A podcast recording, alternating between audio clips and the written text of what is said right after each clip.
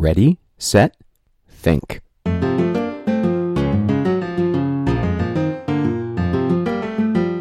Hi, I'm Wes Carroll, and this is The Puzzler, a math puzzle worth thinking about in your car, on your run, or wherever you may be. Episode twenty-four. Welcome back and happy holidays. It's time to take a page from Tim Urban's playbook. Fans of the blog Wait But Why know what I'm talking about. It's time to change the motto of the podcast to New Puzzle Every Sometimes. That's right, for all the lovely puzzles I have for you, I keep getting to the end of the day without a little extra time to record for you. I'm so sorry about that. Thanks for sticking with me despite a little randomness in the schedule.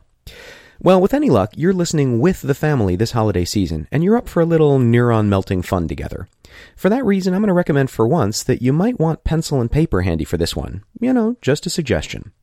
And as always, if you know or if you are a gifted middle or high school student interested in exploring the outer bounds of math and creative critical thinking, check out Wes Carroll dot com with two R's and two L's.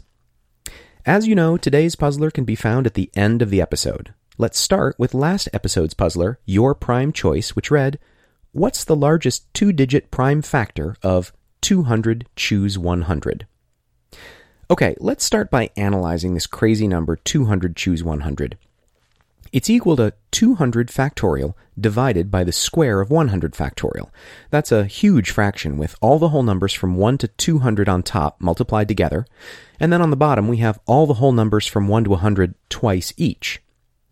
What we want is a large two-digit prime that's a factor of this number. That means we need a prime that shows up in the top of the fraction more times than it shows up on the bottom. Well, all the two-digit primes greater than fifty show up on the bottom twice, once in each list of one to one hundred.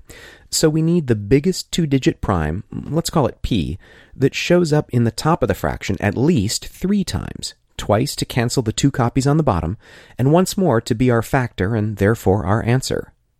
That means that three p has to be less than two hundred. In other words, we're looking for a two-digit prime that appears three times in the whole numbers from one to two hundred, once as itself, once as two times itself, and once as three times itself.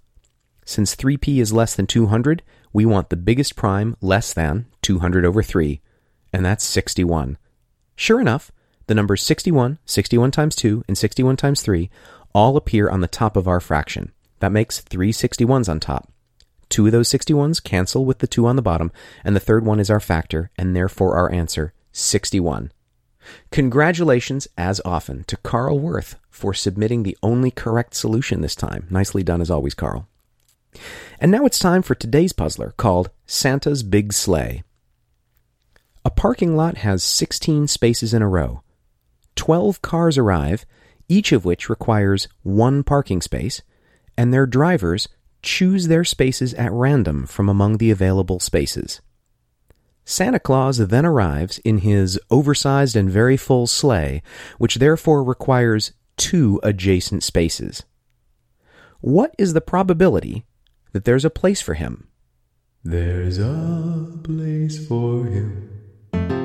We'll look at solutions next time. Tweet your solutions, questions, or comments at ThatWesGuy or email me at wes at wes carroll dot com.